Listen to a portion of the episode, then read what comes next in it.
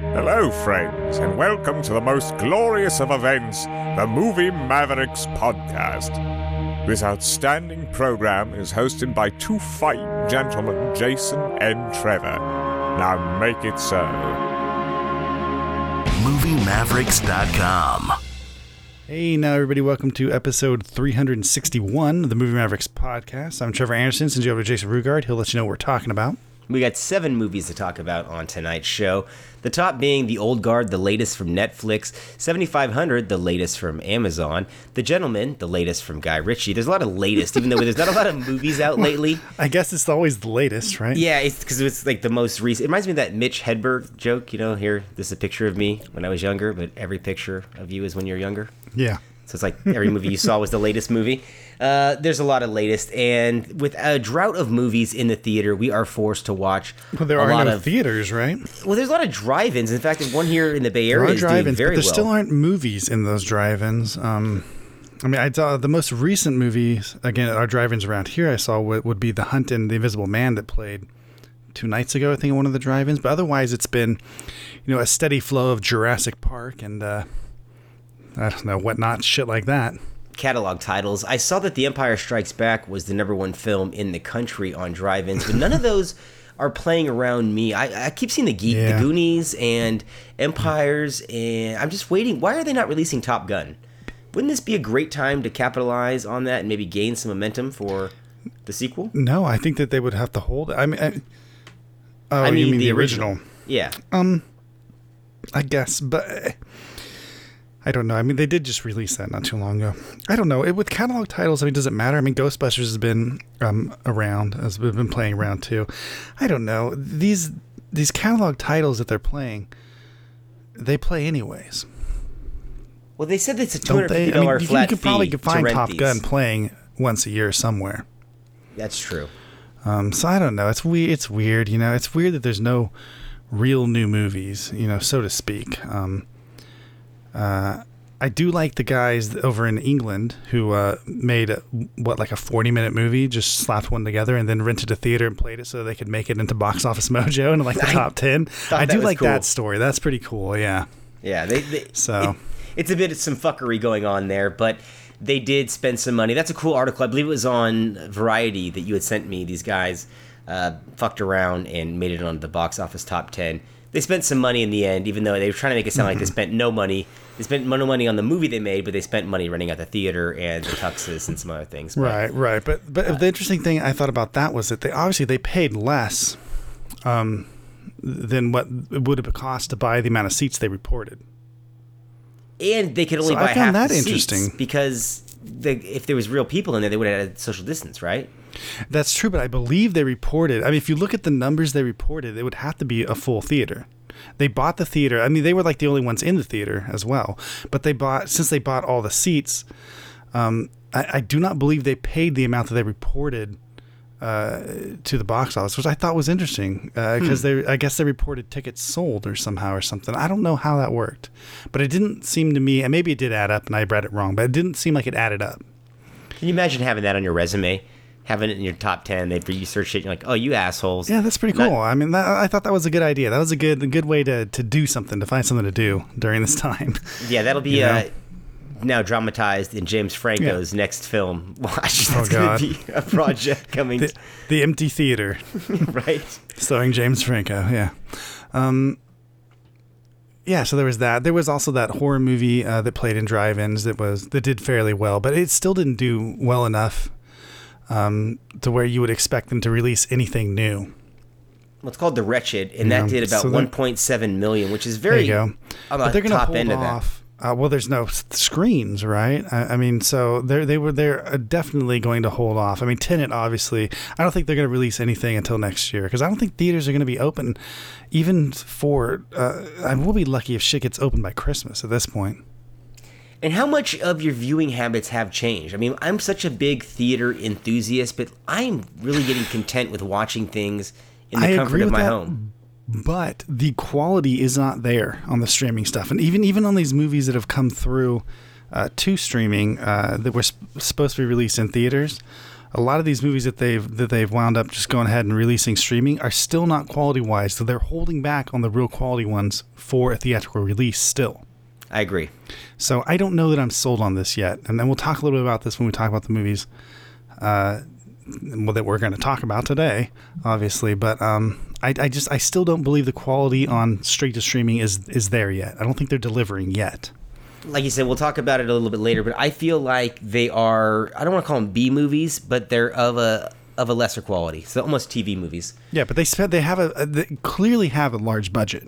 Yes. you know that's the thing about it is that but but they are these are movies that you would have expected to see uh, go straight to DVD or something um, you know 10 years ago uh, 15 years ago. So so they're just not like the quality wise is not the production. The production value is there.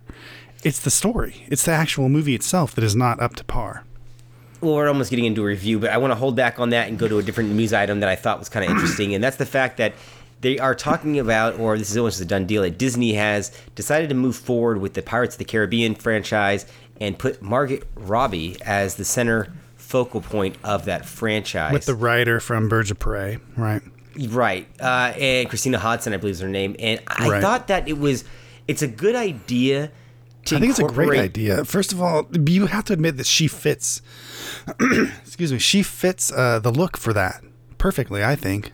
I think that she would fit nicely into that. I'm getting a little, uh, maybe overexposed here would be a, a, a good term, but No, I'll agree, because you run a you run a, run a real risk of this turning into another uh, Birds of Prey, right? which which colorful, but I don't need this franchise becoming that. And are we, have we forgiven Johnny Maybe. Depp yet? Is Johnny Depp allowed to come back into this franchise? Like, where does that no, stand? I think that's done. I mean, I think Oh, that that's been cut off and, and gone away. And uh, it's not that the last one wasn't uh, good enough or didn't make a, a butt ton of money, but it really didn't go anywhere, and it didn't lead the franchise anywhere, though. I will say it? that that was that was a total uh, to no no pun intended, but it was dead in the water in a lot of Yeah, ways. Yeah, so I don't mind going a different uh, route at this point, and I think that um, with the way that that Amber Heard uh, stuff is shaking out right now, um, which, which by the way he doesn't look great in, but uh, he looks a lot better than she does. Um, it, it it may be fine, and he may be able to come back to that franchise later on, which I would welcome more to go off on a little bit of a tangent now, and then uh, right the ship, come back to him later on.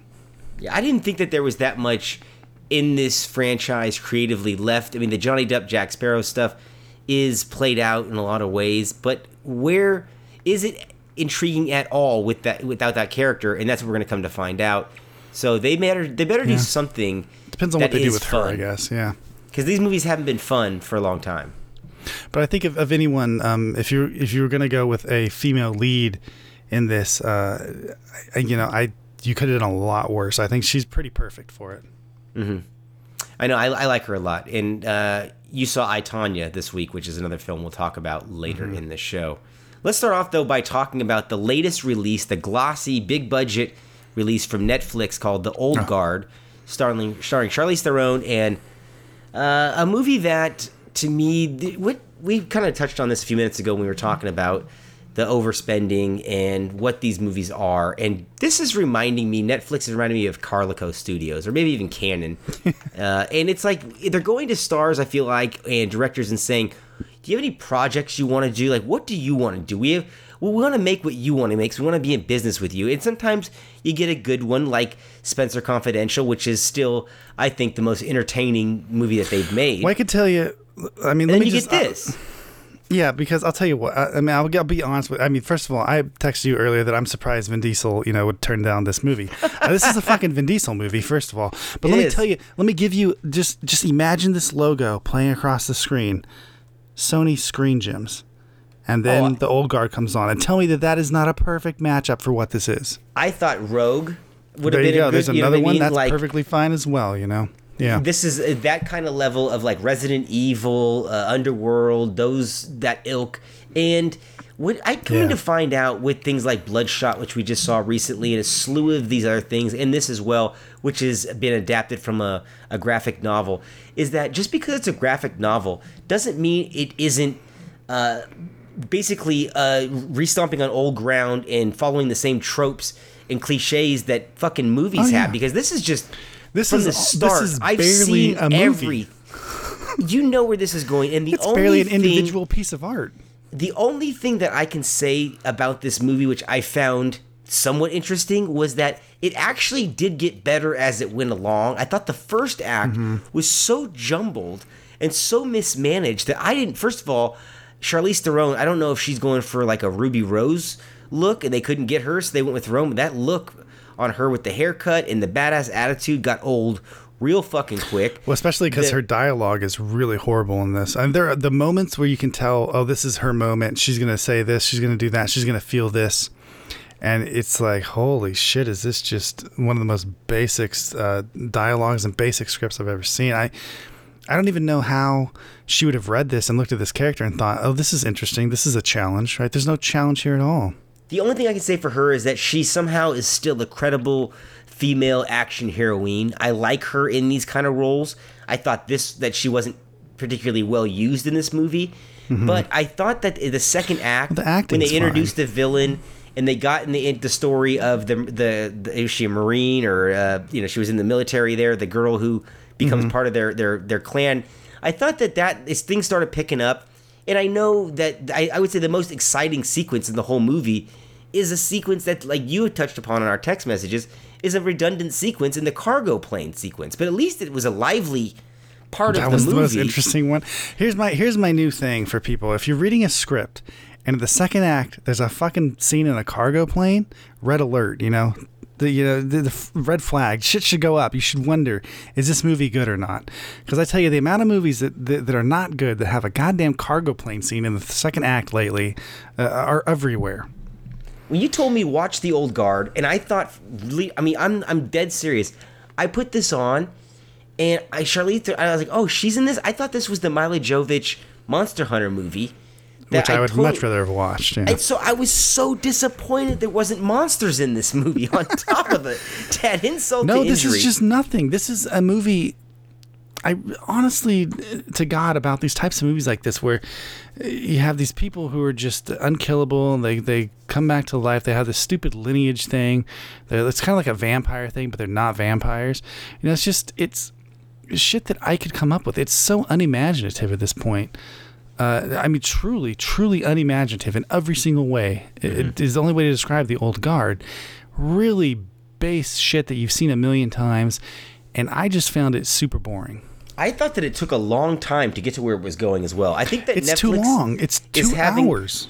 N- most if you look at their movies including eurovision which i haven't seen yet but i see that it has a running time of 130 minutes i i You know what? that I a like problem is Eurovision though. everything is long i think that they have no they're letting directors get final cut maybe or they're Oh, not yes, a clamping down that's rampant throughout all of Hollywood, right? that's fair that's So- fair yeah I mean, I agree with you. I think movies are too long in general. I don't think it had the old guard been an hour and a half. I may, you know, we may be talking a little bit more of a. It's still shit, but I would- may have been a little bit more, more of a favorable review, um, in regards for what it was, uh, y- you know, attempting to do. Um, but I don't know. I mean, it- we we had mentioned Bloodshot. I feel like we gave Bloodshot uh, um, a bit more of a chance, but I feel like Bloodshot's a little bit of a more interesting movie than this, at least. It, um, i'll say this you brought up I don't know bloodshot any again better, but tell me that this movie isn't the last witch hunter and bloodshot merged but with charlize theron it's basically those two movies merged in a way, except both of those movies, I mean, The Last Witch Hunter especially, but Bloodshot as well, I would say are far more interesting than The Old Guard. They actually have Yeah. other things happen in them. Uh, that just makes them more interesting. I don't know. I, as far as The Last Witch Hunter goes, it deals with its legacy, you know, with with its uh, history, uh, way better than The Old Guard does.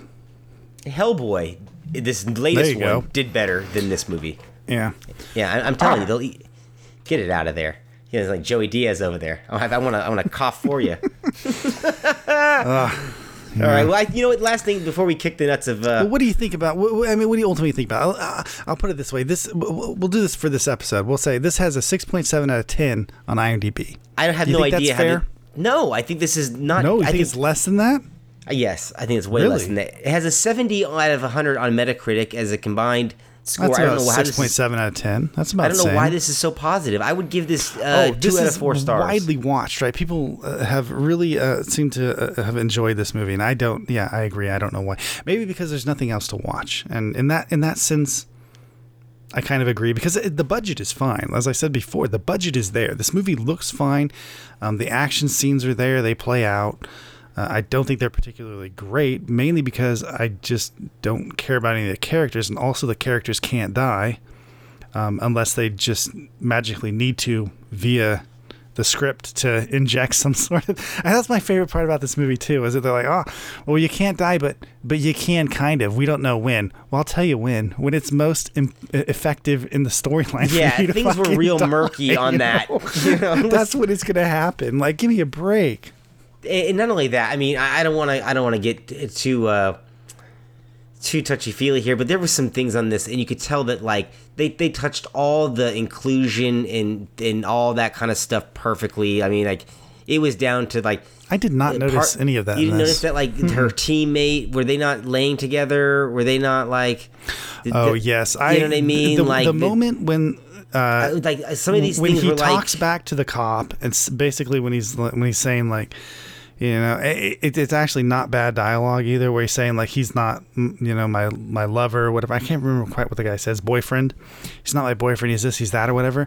I thought that just does not as powerful enough as that. Uh, script was and that, that guy delivered it fantastically i don't know what that has to do with anything that's happening in this movie that was my point of the, the movie. Is at that it all. was just misplaced. why is like, that in here that's not character development. That's yeah, not and character it's not development. bad. I It's mean, just- that I, I liked what he said. I agreed with it, but that whole idea of like, well, he showed that guard. It's like, what? Why is that in here? yeah, it was it was a weird beat, but there is potential that if they do another one, I think now that they created something, they might be able to run around in that world a little bit better than because this was very clunky. That first thirty minutes, I guess, but don't they need something? I mean, I, I can agree with you because most sequels do that. Most sequels, um, once you get past the world building, realize that you need something extra, right? And it'll, it'll introduce something that's at least interesting or, or something that's a little askew that you can kind of get behind and say, oh, there's something here. So possibly, but you're a fan I mean, of fuck, Aeon. Flux, which is a bad movie, but it's a bad movie in an You interesting I- way, and this I- is just a bad movie would- in a dull way. I would dis uh, I will disagree with that. I think Aeon Flux is actually written fairly well. Um, I think people don't like sci-fi. I think that's the reality of it, and it's too sci-fi. It's too uh.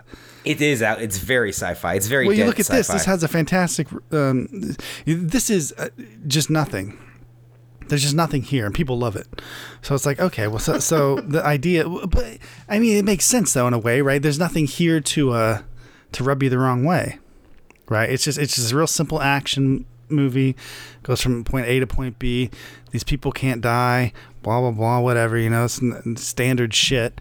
So okay, so you reach a, a, a wider audience. You know, Aeon Flux demands a little bit more from you.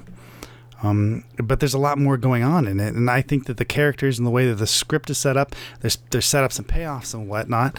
It's just a better written movie. Period. There's just more. uh, There's there's an attempt, whether you like it or not. You have to admit there's an attempt at way more in Aeon Flux than there ever even comes close to in the yeah, old guard. there's a lot more going on in that movie. Like it, it, as like things going on and subplots and and what the thing's trying to say even a lot more. But I still think that Spenser Confidential is the best movie that Netflix has made. I will have to agree at this point. I think they can top that, um, and they could probably top it pretty easily, uh, which is the thing that bothers me the most. I don't understand how they keep screwing this up. How did people? How do they keep picking these bad scripts? Because I'm telling you, they're asking know. stars, "What do you want to make?" And they got these How fucking movies that this? studios won't bankroll, and they say, well, "Can you do this?" Eh, sure. I, I, I don't know. I mean, is Vin Diesel picking these movies for everyone? Maybe. It might be. He I was on mean, the set of Fast about- Five oh, or Fast come Eight on, told her, bright. This is a good I mean, script. keep go go down the list and look at them. They these are Vin Diesel uh, fucking movies. These are all the Vin Diesel reject movies. I'm telling you, I love These him. are I wish, I wish he was in every one of them. To be honest with you. It actually would have made them a lot better. Let's talk about 7500, which is the Amazon Prime original film. Uh, this is I took this as a foreign film. Is this not a German production um, or some But sort does of take foreign place production? all in um, in Europe. yeah, Technically, I mean, it takes place on an airplane, but you're right.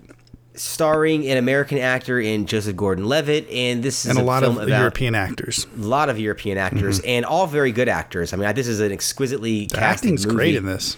Very, very good movie. This is a, I I would say, a mix. I don't want to say Air Force One because that's not doing it justice. But mm-hmm. United '93, the Paul Greengrass movie, is one of the most disturbing movies I've ever seen in my life.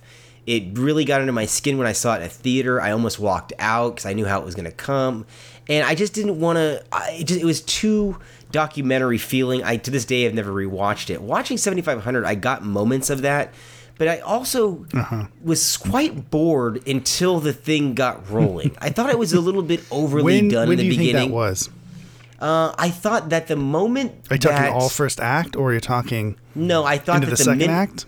I no, I, I thought that once they got into the air and I was waiting for things to happen, then I was going. But when it was a checklist and it was kind of the mundane procedures of getting off the ground and waiting Mm-hmm. So for you're talking couple, like First 15 10 minutes or in, so, 15 10, minutes. 15 minutes. Okay. from that point on, because this movie's only 90 minutes long, Right. that movie felt like it was three hours long. And with and short of a couple it not? missteps here and there, I thought that I didn't quite find believable. I thought it did a very good Oh, job sure. of, of of being as realistic as it could while being entertaining and not being a documentary. I mean, I think this movie loses it at the end for me as far as real, realistically just they- how people react and what what it becomes because in the end it almost becomes this uh action movie in a way and he he defeats it and everything but then you realize like at the end when uh, I don't. Should we spoil it? I don't know. When, when he has that moment and he has to walk out and look and realize what the fuck actually happened, like because you kind of forget.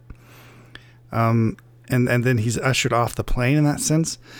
Um, and in a way, he's still anchored, right? Because because because he has a kid. So he's still he so he has to survive because he's got a kid. So he's anchored to outside the plane, and in that sense, but it, still feels like it was just an action movie. Like he got to the end, and, and now he's he has a horror movie or an action movie, and And he's he and he's the final guy, and he's made it out and stuff. That- that's don't- the movie but, lost but, a but you kind power. of forget the the horror that he's been through, right? Because that the horror, which is um, it, basically these guys are going to kill people if they if they don't open the cockpit, right? The whole so the whole movie takes place in the cockpit Right of the airplane during a during a plane hijacking. during a plane hijacking. These guys are going to kill people, and they do, in fact, kill people if he, they will not open the thing. And, and one of those people uh, happens to be his girlfriend, who he has a child with, who is a stewardess on the serving on the airplane as well. and so there the- is a so it's a camera that is showing moment. The cabin, and he can see it in the, the cockpit, Yeah. which is where a lot of the tension happens. Incredibly tense moment, uh, I thought. Even, even before filmmaking that, but yeah. I mean, really simple Yeah. filmmaking technique and done with great uh, character development and acting. The Mm-hmm. acting in this is so high quality from even people that are playing the terrorists in very small roles. And, and you, you see that because there is an external struggle going on outside the cockpit and then within the cockpit as well later. I think that the most tense moment of this is the struggle between the two terrorists in the cockpit that Joseph Gordon-Levitt is not even there. You know, when when one character kind of has the breakthrough and doesn't want to die. losing me. Uh, I agree. When this when the plane hits the ground again, I think this loses something. Because Oh, at that but point, by that point, yes, I agree 100%. That's what I'm talking about as far as the action ending, right? It feels like it switches gears from suspense to action at that point. well, it becomes Captain Phillips in a lot of ways. I thought I thought, okay, well here you're just you're showing me the same. I knew, but I he's knew been what they through were lining so him much. up I, I mean, going through that scene with his wife and stuff was to me was just heart wrenching. I was like, oh That was too God. early in the movie, This- I thought. It's what I'm saying, right? Because once that happens and once that's done and over with, the stakes there are no um, more. Well, they kind of are because, as I said, he has the kid, so he's still grounded outside the airplane in that sense, I where he has to survive. But they don't hit that enough, and they do actually hit that, cause, right? Because he says, "I have a son," this and that. Right, The guy- So the guy who actually finally breaks in to the cockpit, um, the younger brother of the guy who's uh, already. Uh, this is all fucked up. Uh, it's hard to explain, but there's a lot of shit going on here, people. All right. So these people are in this fucking cockpit, and then they do make mention of his son, right? They still kind of like try to bring that up and stuff, but it's like after you've been after you've seen the scene. Where even after the before the wife, even the the, the other guy, the just the regular right, yeah, guy, it's like holy shit, like that that moment uh, that, that in, the, in the second act there uh, really that's kind of the beginning of the second act um, those moments are just uh, fucking harrowing you know and they're long too this movie you mentioned is 90 minutes this movie feels like it's two hours Yep. long That's what I was saying. um, yep. uh, sometimes it's a bad thing because it really is just a slow movie in general. There's not a lot going on, but other times I really think you get wrapped up in it in some sense, in the suspense and in just the, the horror of what's actually happening. And it feels fucking real, doesn't it? Like, I you, I can imagine being in his shoes and being like, oh my, like you can't open the door. You just This is a hard what can you do? You can't do anything. It- oh, it- it's this- crazy. for- it's been a long time since I screamed this much at the TV when I was watching a movie. like, take care of that fucking guy and make sure he's dead. And die. you know, like I wanted to like take charge of the whole situation. But at the same time, it was almost like parts of it were like Chuck Norris Norris's The Delta Force, and I was like, Right. this is not like this is it, it- we're going here a little fantasy but as an acting exercise for G- gordon levitt who underplays the role sometimes i thought to to a detriment to where i thought i didn't think he'd be that spineless you know i thought maybe he'd have a little bit more gumption but then maybe that's just my interpretation of how the character should have been played but what's on screen I don't know if he has is a choice though. I mean, I think they did a good job good of showing that. And the filmmaking technique for, for the small spake is also. I think the director will go on to do great things late, you know, later on. And I think as as a one off movie, I think people will be better off watching United ninety three, which is. Uh, this times a thousand. I in think the- you can the- watch this no problem. This is it's only an hour and a half. You know, I, I don't think I have a problem um, recommending this. I mean, I agree with you. There are other movies that are that are better than this in a sense. I I mean, in a sense, you're. I mean, what was it? Phone booth, and then what was the Wesley Snipes movie? You know, in some sense, there's there's always a, a, a different movie that's similar, right? That Right. might be better. Um, uh, God, what is that movie? Liberty Falls or something? Liberty. I forgot about that one. I thought you were talking about uh, Um, Passenger 57. No, no, no, no. Uh, I believe it's Liberty something, but there, Yeah, there's a, there's a the Wesley phone, Snipes yeah. movie uh, that's very similar to Phone Book. There's Liberty actually Stands I, Still. Liberty Stands Still. I actually find better to, than than Phone Book. Um, in, Phone Booth. uh, phone booth. Good God. This is in what I'm some here for, ways, in here to some ways, um, but uh, but I, I feel like you're saying the same thing uh, with this, and I and I kind of I agree with you. I know where you're coming from, but I still say. Uh, th- this is worth watching. Um, you can watch both of them. You know, I don't think I, this is so short, and it really It's is. just not a. It's not an easy watch. my but it's very gripping. I mean, I agree with It you. It's it's not an easy watch, but in some sense, that actually makes it better. Like that's almost the point of it. Like it works. You can tell that this. Oh, this is really working. Um, which speaks to something about uh, uh, the making a movie that just takes place in, in such a small space, and how that can st- still be effective. I think this was a probably played very well in theaters, especially in film festival circuits, because this was very Yeah, gripping. I at can home, imagine so that. I can imagine a theater even more gripping with the sound. This had good sound design. Right, let's move on and talk about The Gentlemen, Guy Ritchie's film that came out last April. Finally, one of the last oh, films. that was uh, what was that? Six point two or something out of ten on IMDb. And that's on So- uh, for what seventy five hundred. Yeah, seventy five hundred. Okay, I'll agree with so that. a little bit less than. Yeah, I'd give it higher. I give it in the sevens. You know, It's much better than the Old Guard. That's for sure. It's a Oh, much by better a million times better than that. Your time um, is better I will say. I will tell you this. We'll do this right up front for all these movies now, as I remember. The Gentlemen is the highest rated movie, seven point nine out of ten on IMDb.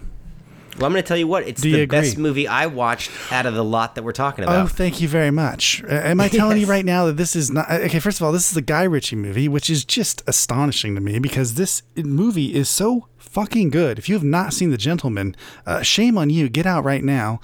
Uh, I guess don't get out, but pull out your phone and rent it. I don't know what you do, but get this damn movie and watch it. I loved Right. this movie. I agree with you. You know what I thought about this movie? One, it's first of all, it's an absolutely a Guy Ritchie movie from the moment it starts. But there's this is probably the most mature, less f- frantic, frantic movie of Guy Ritchie's. He's really slowed Yeah, down a second here, and to the betterment of it. Things aren't so fucking chaotic that uh, I mean, I liked that King Arthur movie just because it was so balls to the wall. But it's been Uh-huh. a long time since I really dug uh, a Guy Ritchie movie, and I, th- I I- this might sound you know like a blurb for a fucking poster, but I think this is his best movie since Snatch. It might even be better than Snatch in hindsight. Well, well, I'll agree with that because I don't like Snatch at all. I, I'm not a huge fan of Guy Ritchie at all. I, I, I know, don't that's like why I'm his movies. surprised you like this so movie I really love this movie, and I will tell you this much about it. Um, I, I loved Layer Cake, but The Gentlemen to me is like a happy version of Layer Cake.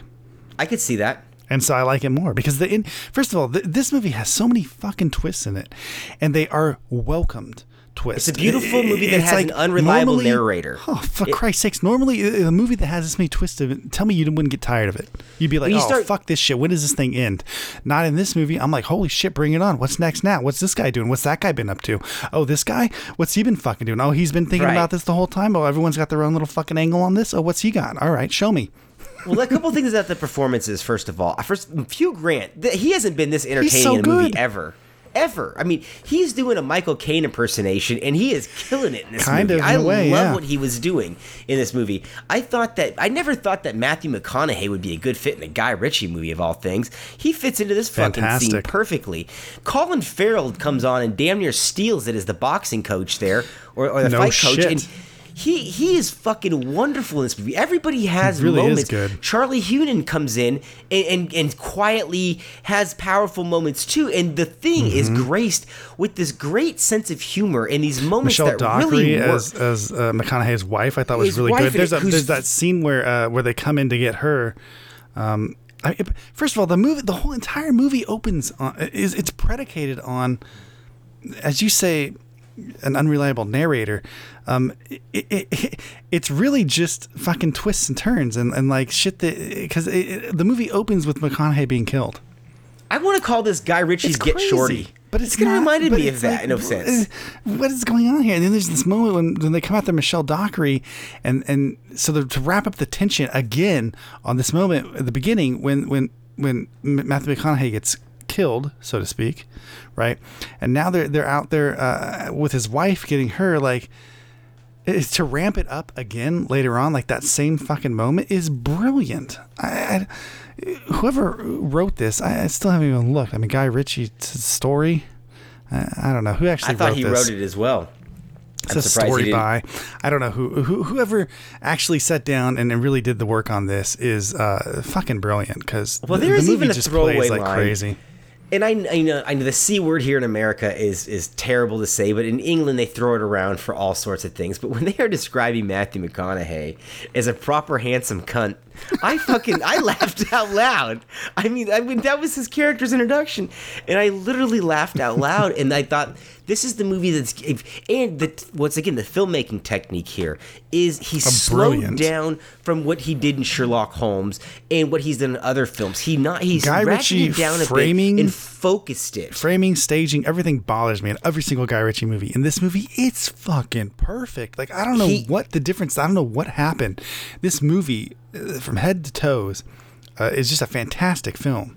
It's also very hard, I think. It hasn't been done successfully. This might be the first time to do an action thriller around pot. They tried to do it with that movie Gringo last year, didn't work. They tried Yeah. to do it with Homegrown a couple years back with Billy Bob Thornton. There's And been a it- bunch isn't that just so never interesting work. too. I, this is a movie. I, I really the crux of this movie is like uh, he's running this pot business, which is just like growing pot basically in a basement of some building, and they find out about it.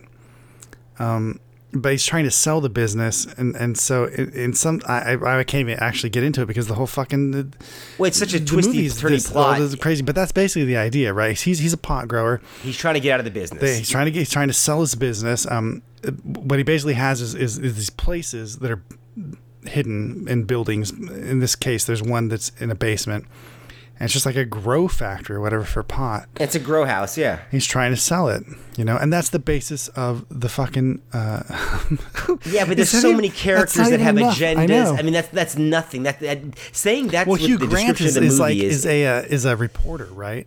He's right, like- who's he- also he- a script writer, who's also who out for shows to make some money. Charlie Hunnam is like uh, is like the the right hand Matthew McConaughey's right hand man who uh who cracks down the law, so to speak. And Hugh Grant's got all this this knowledge about Um, and him. so they those two have uh, uh, and that's another thing about this movie is that there's we, just listed a bunch of people.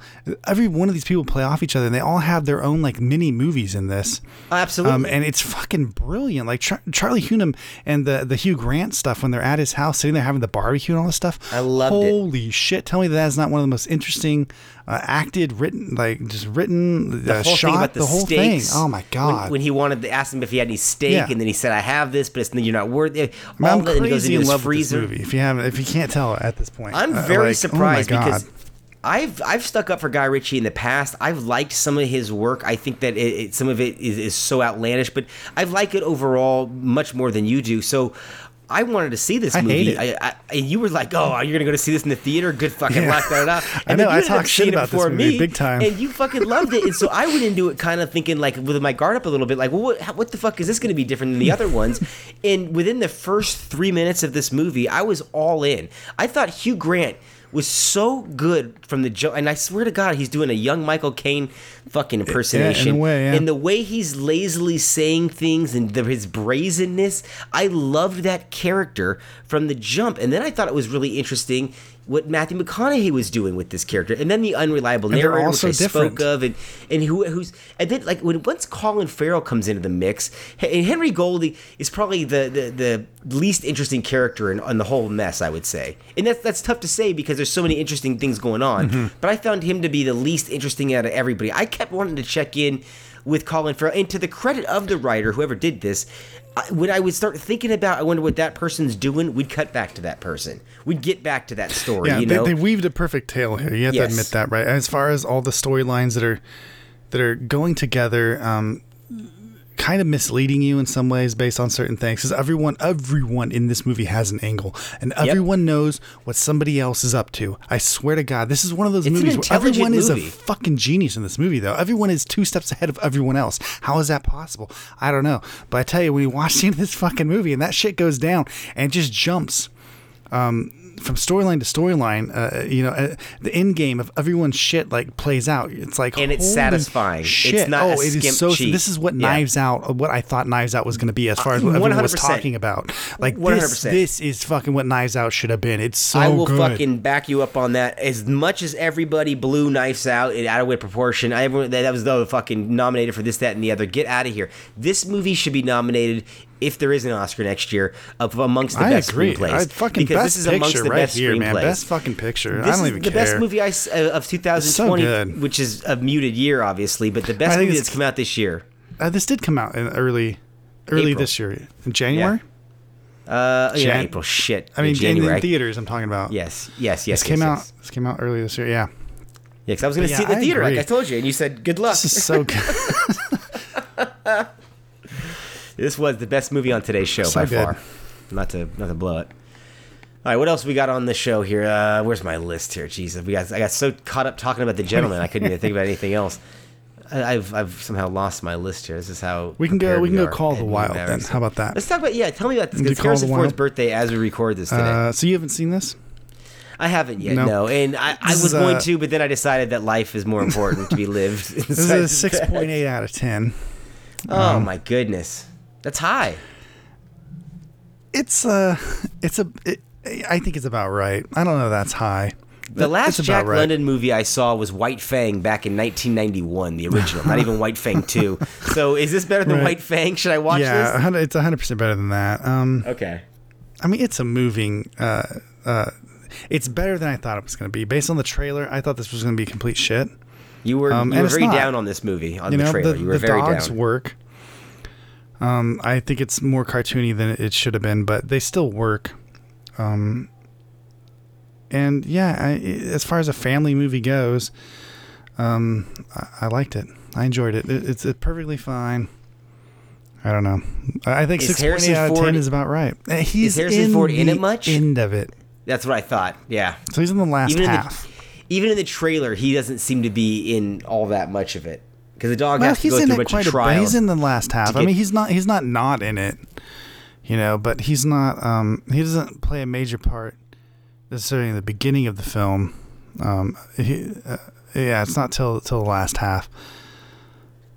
Um, I don't know. I mean, it's not. It, it's not an important movie. I'll tell you that much. But it, it is a movie that if you're if you're looking for a Disney esque, PG rated family film, uh, you know about the outdoors with animals, and uh, I don't know hairy men.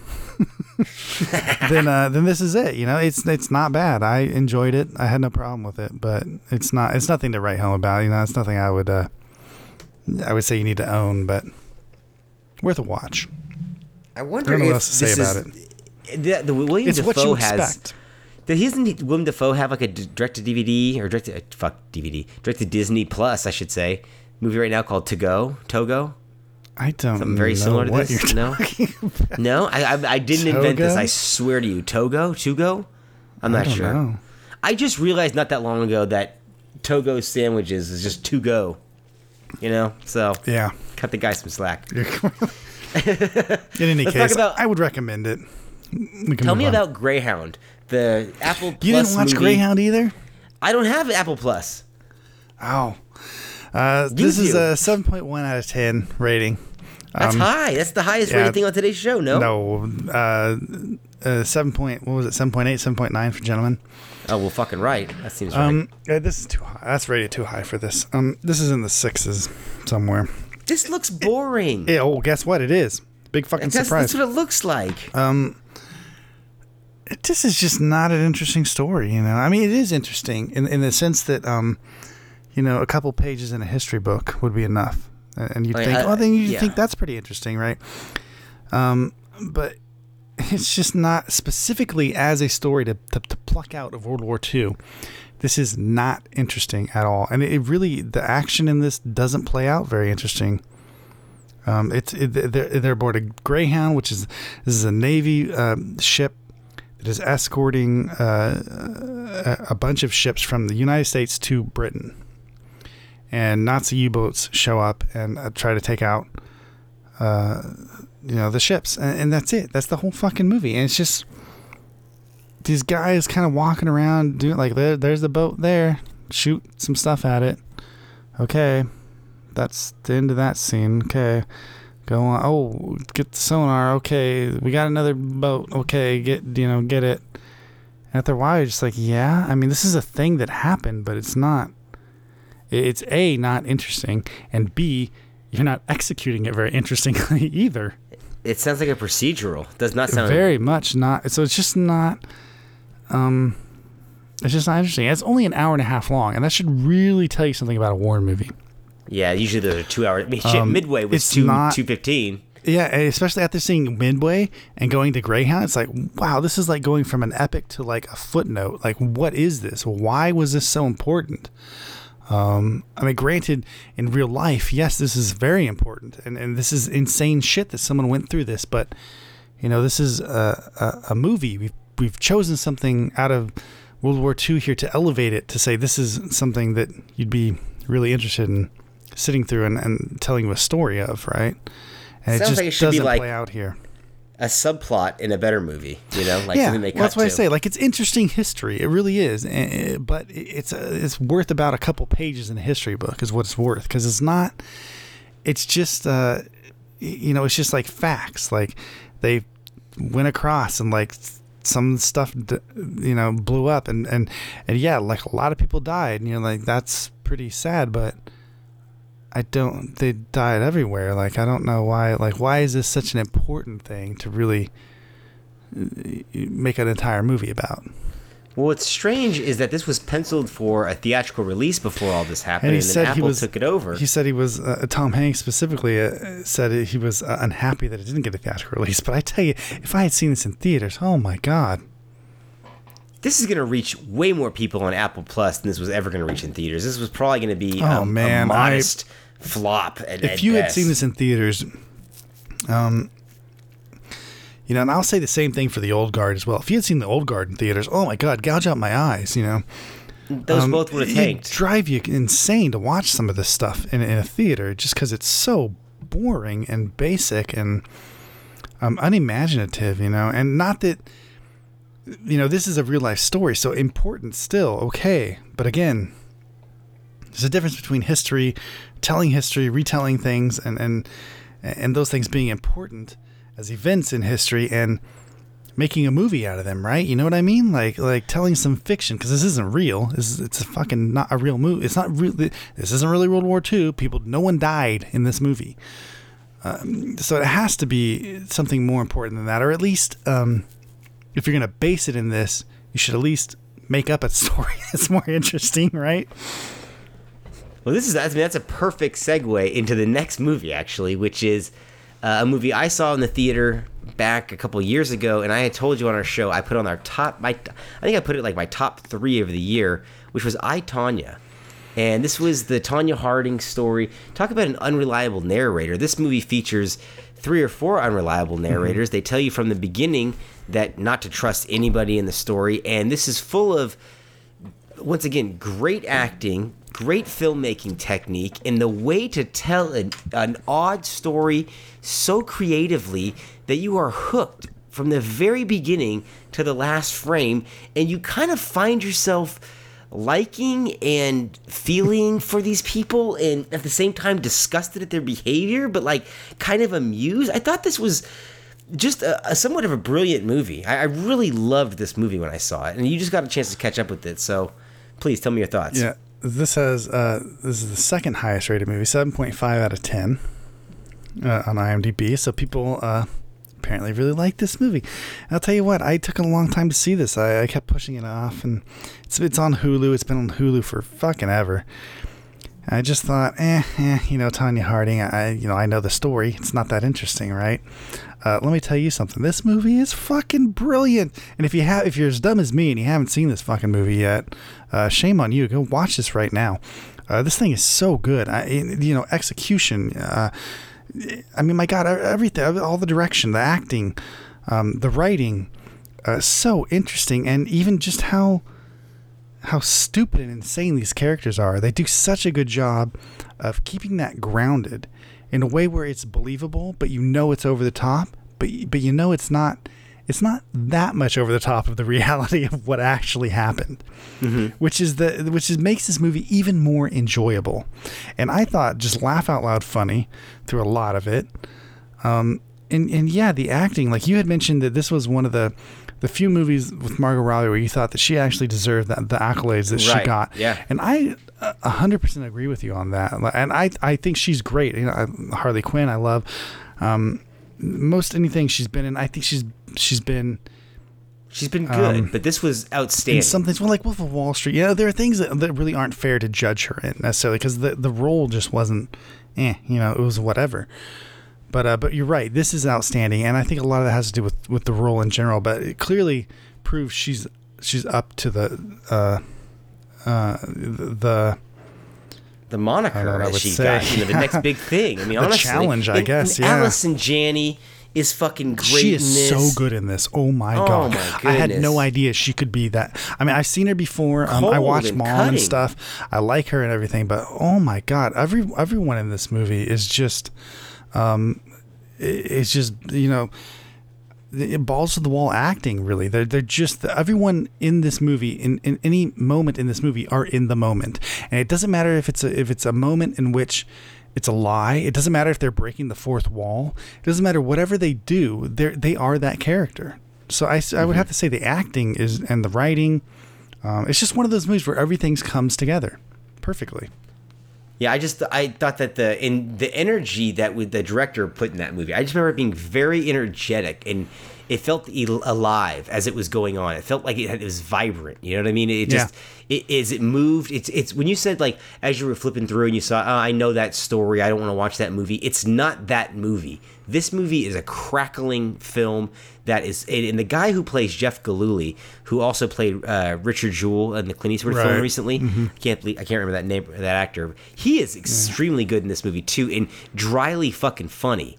I mean, his scenes, the the the gimmick of them interviewing the characters and sitting down and talking. But these are real Yeah, people. Know? Absolutely. And this is based on a real documentary. This was a 30 for 30 podcast Mm-hmm. that started this whole thing, which is just as entertaining as this. It's kind of a cool thing to see the real people later and you realize what good impersonations Mm-hmm. everyone's doing. But this is just a fucking good movie on its own. I highly Well, I remember some of the things like I, re- but they're funnier. I don't know why it's funnier in the movie than it was in real life. You know, like the guy changing the parking spot every 15 minutes. Yes. I remember that hap- I remember that being the real thing, but it is fucking hysterical in this movie, and it's some, it's the way, in some in some sense, this movie is almost a documentary that is made up. I guess it's a mockumentary. It kind of is. almost Spinal Tap. I know you're talking about. Yeah, I never thought about it like that, but I can see what you're talking about. Yeah. But that um, that really works for this movie, and and, and that's breaking the fourth wall. Um, when they do in the narrative of this, um, I mean, obviously they do that because the movie is technically shot as a mockumentary plenty of times, so they aren't breaking the fourth wall technically, but they do it in the narrative as well.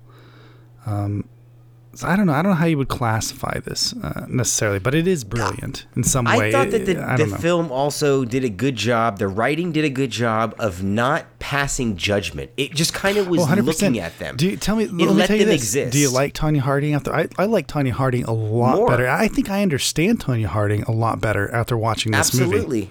I'll tell you that I- much. I, I, as much as I was repulsed at some of her actions, I also sympathized with her and Yeah. found her to be tough, damaged, and ambitious. Even her husband, even even after all that he did as well. Um, you know, if, if you believe only her side of it, I believe there's probably a lot of truth to it.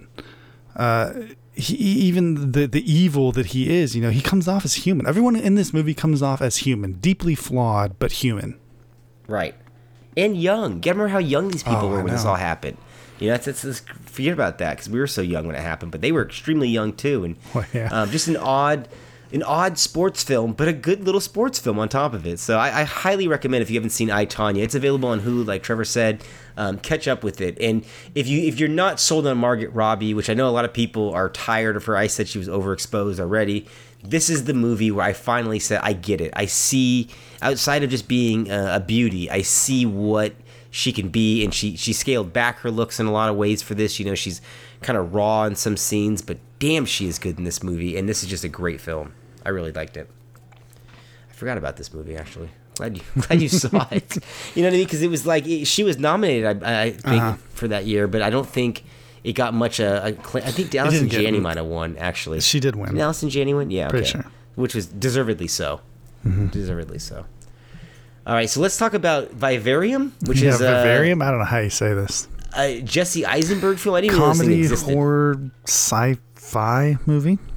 Well, this is a deep cut. Where'd you find this uh, at? Imogen Poots and uh, and Jesse Eisenberg. Uh, this is on uh, Prime, I believe, right now. But this is a new movie Okay. that I knew was coming out and I was waiting for. Oh, Uh, very weird uh, sci-fi movie in which a, a couple go out to buy. This is Imogen, Imogen Poots and uh, I just like her name. I like. Yeah, I can tell. Poots I like and, listening uh, to you do it. Jesse Eisenberg are this couple, um, n- not married, but going out looking for. uh, Well, maybe they're married. I don't. I'm not sure. But they're going out looking for a new house, and they go to this uh, this very weird gentleman who will sh- is, is like, oh, I'll show you this. Uh, you know, I got this house over here on this uh, tract, and it's brand new, and you're gonna love it. Talks them into it, and they go out um, to see this thing. And this guy is weird as shit. The uh, the neighborhood is all green. This takes place in in uh, in the UK and Britain, by the way. So you're safe in the US. Don't have to worry about this shit. This only ha- this happens Well- across the pond, you know. So don't. Let me tell you what. Don't worry uh, about that. We ain't safe here at all. It turns out. You you are for this, so it's okay. But Hate to burst your bubble there, Pop. if you, if you wind up going into a uh, buying a new home in a, in a place where all the homes are green and everything is like green, I this it looks like a Soviet like Eastern Bloc like. Um, well, don't buy that shit. It's probably real well, I don't cheap know how to explain it, but that's what it looks like to me. Do they have an HOA? But I don't know. There's no one else in this neighborhood. It's just them. They get left there by this guy, and uh, and what happens is they uh, uh, they try to leave. They can't. You know, you can't get out of it. It's like a maze. You can't leave. They always come back to the same like it house. sucks already. this movie This sucks sounds already. like fucking. This Then sounds they- like that bad Nicolas there. Cage movie we saw. Oh, the color this of would be space. this would be so much better if it had Nicolas Cage in it. Um, can I tell? what movie isn't? To be because honest, what happens what happens later on would have been would be fantastic. Please do tell me. I'll never watch this get- movie. get- Please tell me. They get a package and it's this kid, and so they have to raise this kid. The note says raise the kid and then you'll be released. So then they have to raise this kid, and this kid is fucking psycho, eh, right? It's, it's uh, clearly like some aliens have captured them and are forcing them to raise their kid. Now, none, none of this is, is actually answered, um, uh, but that's oh, why? it 'Cause is. that's creative, not to answer fucking questions you've it's been raising for necess- 90 it's not minutes. answered 100 percent but it's just clear that that's what it is i guess i don't know it could be whatever you could say it's like you know something from a different dimension uh, whatever the aliens you know um, and so they force it to raise to raise this kid and this kid is a fucking nightmare but there's some pretty hysterical shit in there like when they first get the kid And there's a scene where it shows Wait, them in bed comedy? and they walk some kind of. And the kid walks in and he's like, ah! he screams or whatever it is. This is weird shit. And they both sit there and they flip him off.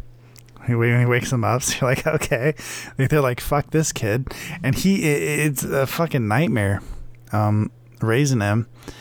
And, uh, but, but, you know, they do it and they're trying to find their way out and they can't. They can't get out. So they kind of go crazy. And then uh, he starts digging a hole in the front yard. And he just keeps digging and digging, and they're raising the kid, and he gets older, and, and he's growing, but he grows up really fast, right?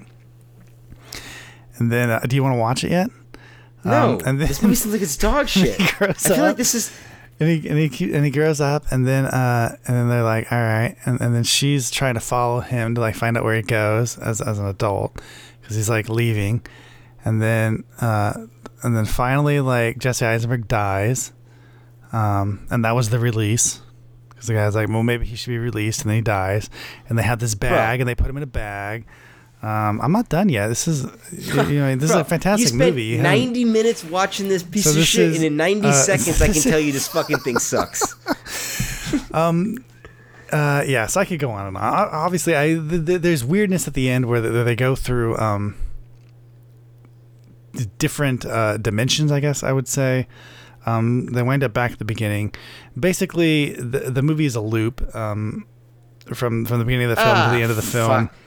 Um, not a time loop, mind you. Uh, you know, the shit that happens happens. They both die. that fucking shit. Um, that's I'm glad if I thing- ruined it for you. I'm, you should be glad. The movie's weird. I'll, I'll tell you. Um, you know what was What the, the, fuck? uh, Why did you even? How did you make it to the end of this thing? because I watch movies. I Um, know, but I I watch a lot of movies too. And sometimes shit like how did you stay awake is what I want to know.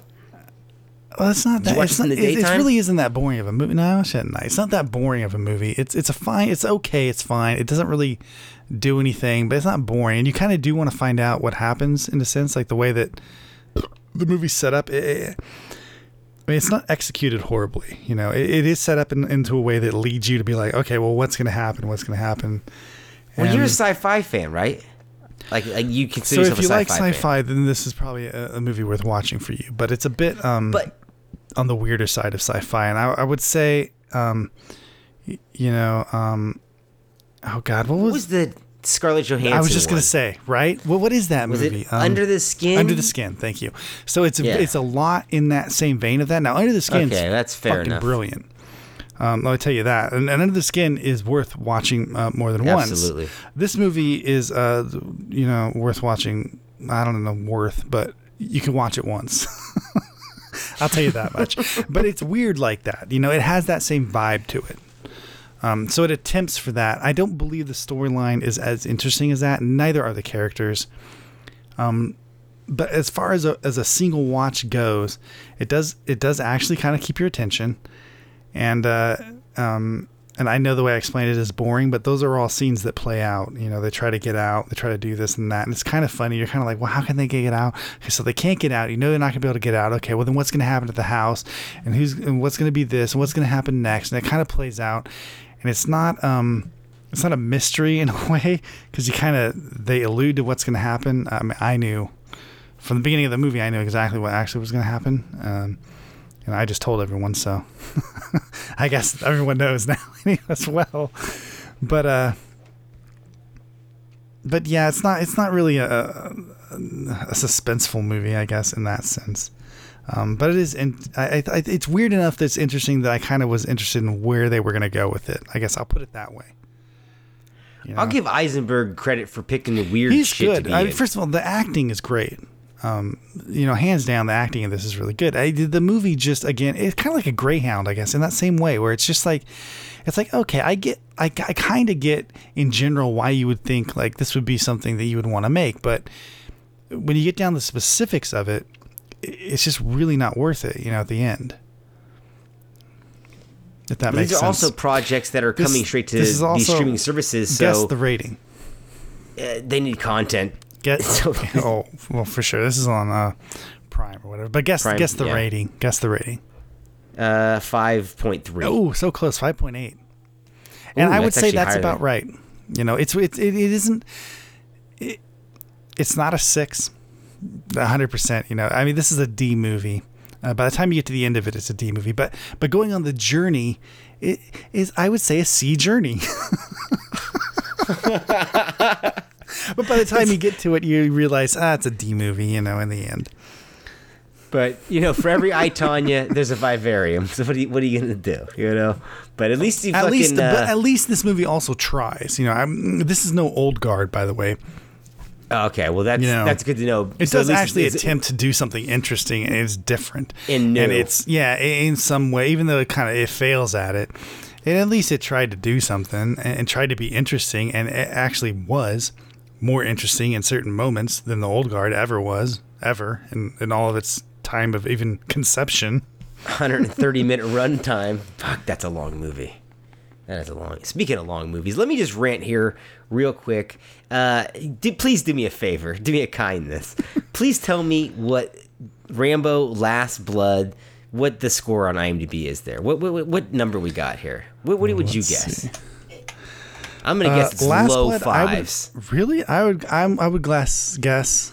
Okay, before I pull it up here, I'm gonna guess in the sixes. I'm gonna Six- say 6.4. five five point four. 5.4. I'm going to say 6.4. All right, let's see. 6.2. So we split the difference in some way, right, but closer right. to me, I win.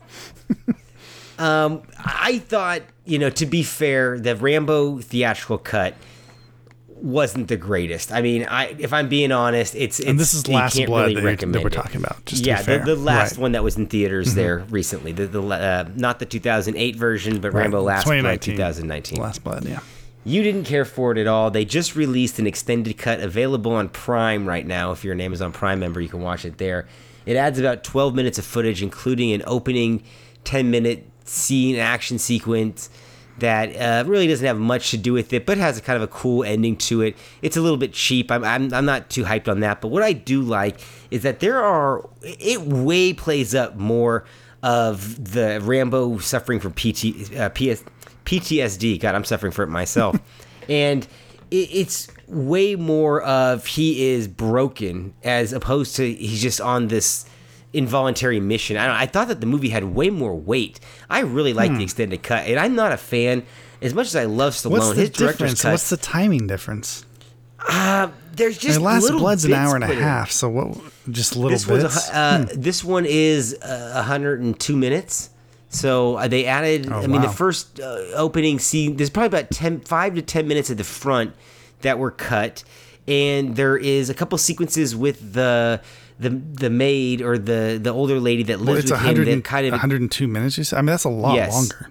yes, I know, and and That's and, what like you know, when- 40 minutes, right? That's a lot longer. No, no, no, no. It's uh, it's 12 minutes, 89 minutes to 102 minutes.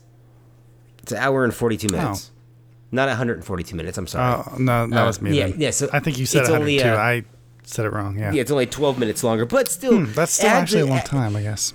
To me, if you watch the first act alone, that's where the majority of the, the juice is put in, and it gives the movie a little bit more of a Hmm. weight to it. It doesn't seem so fucking rushed and, and lightweight in a lot of it ways. did seem And like it's it was just his like it, whoever it wasn't even his. I mean, it's obviously not his blood, but it's just I- like I- the, the girl, girl- Like he didn't really care, but he was just kind of there. Like I guess it's the right thing to do. Like that's kind of what it felt like to me in some sense. No, like, he if you wasn't really, watch this, it's a little bit more um, fleshed out, if you will, and I mean the violence is even gorier, if you can believe it. And the, the, I just thought like this is a more complete movie. Like this is an Hmm. actual. Granted, it's not a great movie, but it's more in line with the Rambo from 2008 that came So out. why than- cut than- it?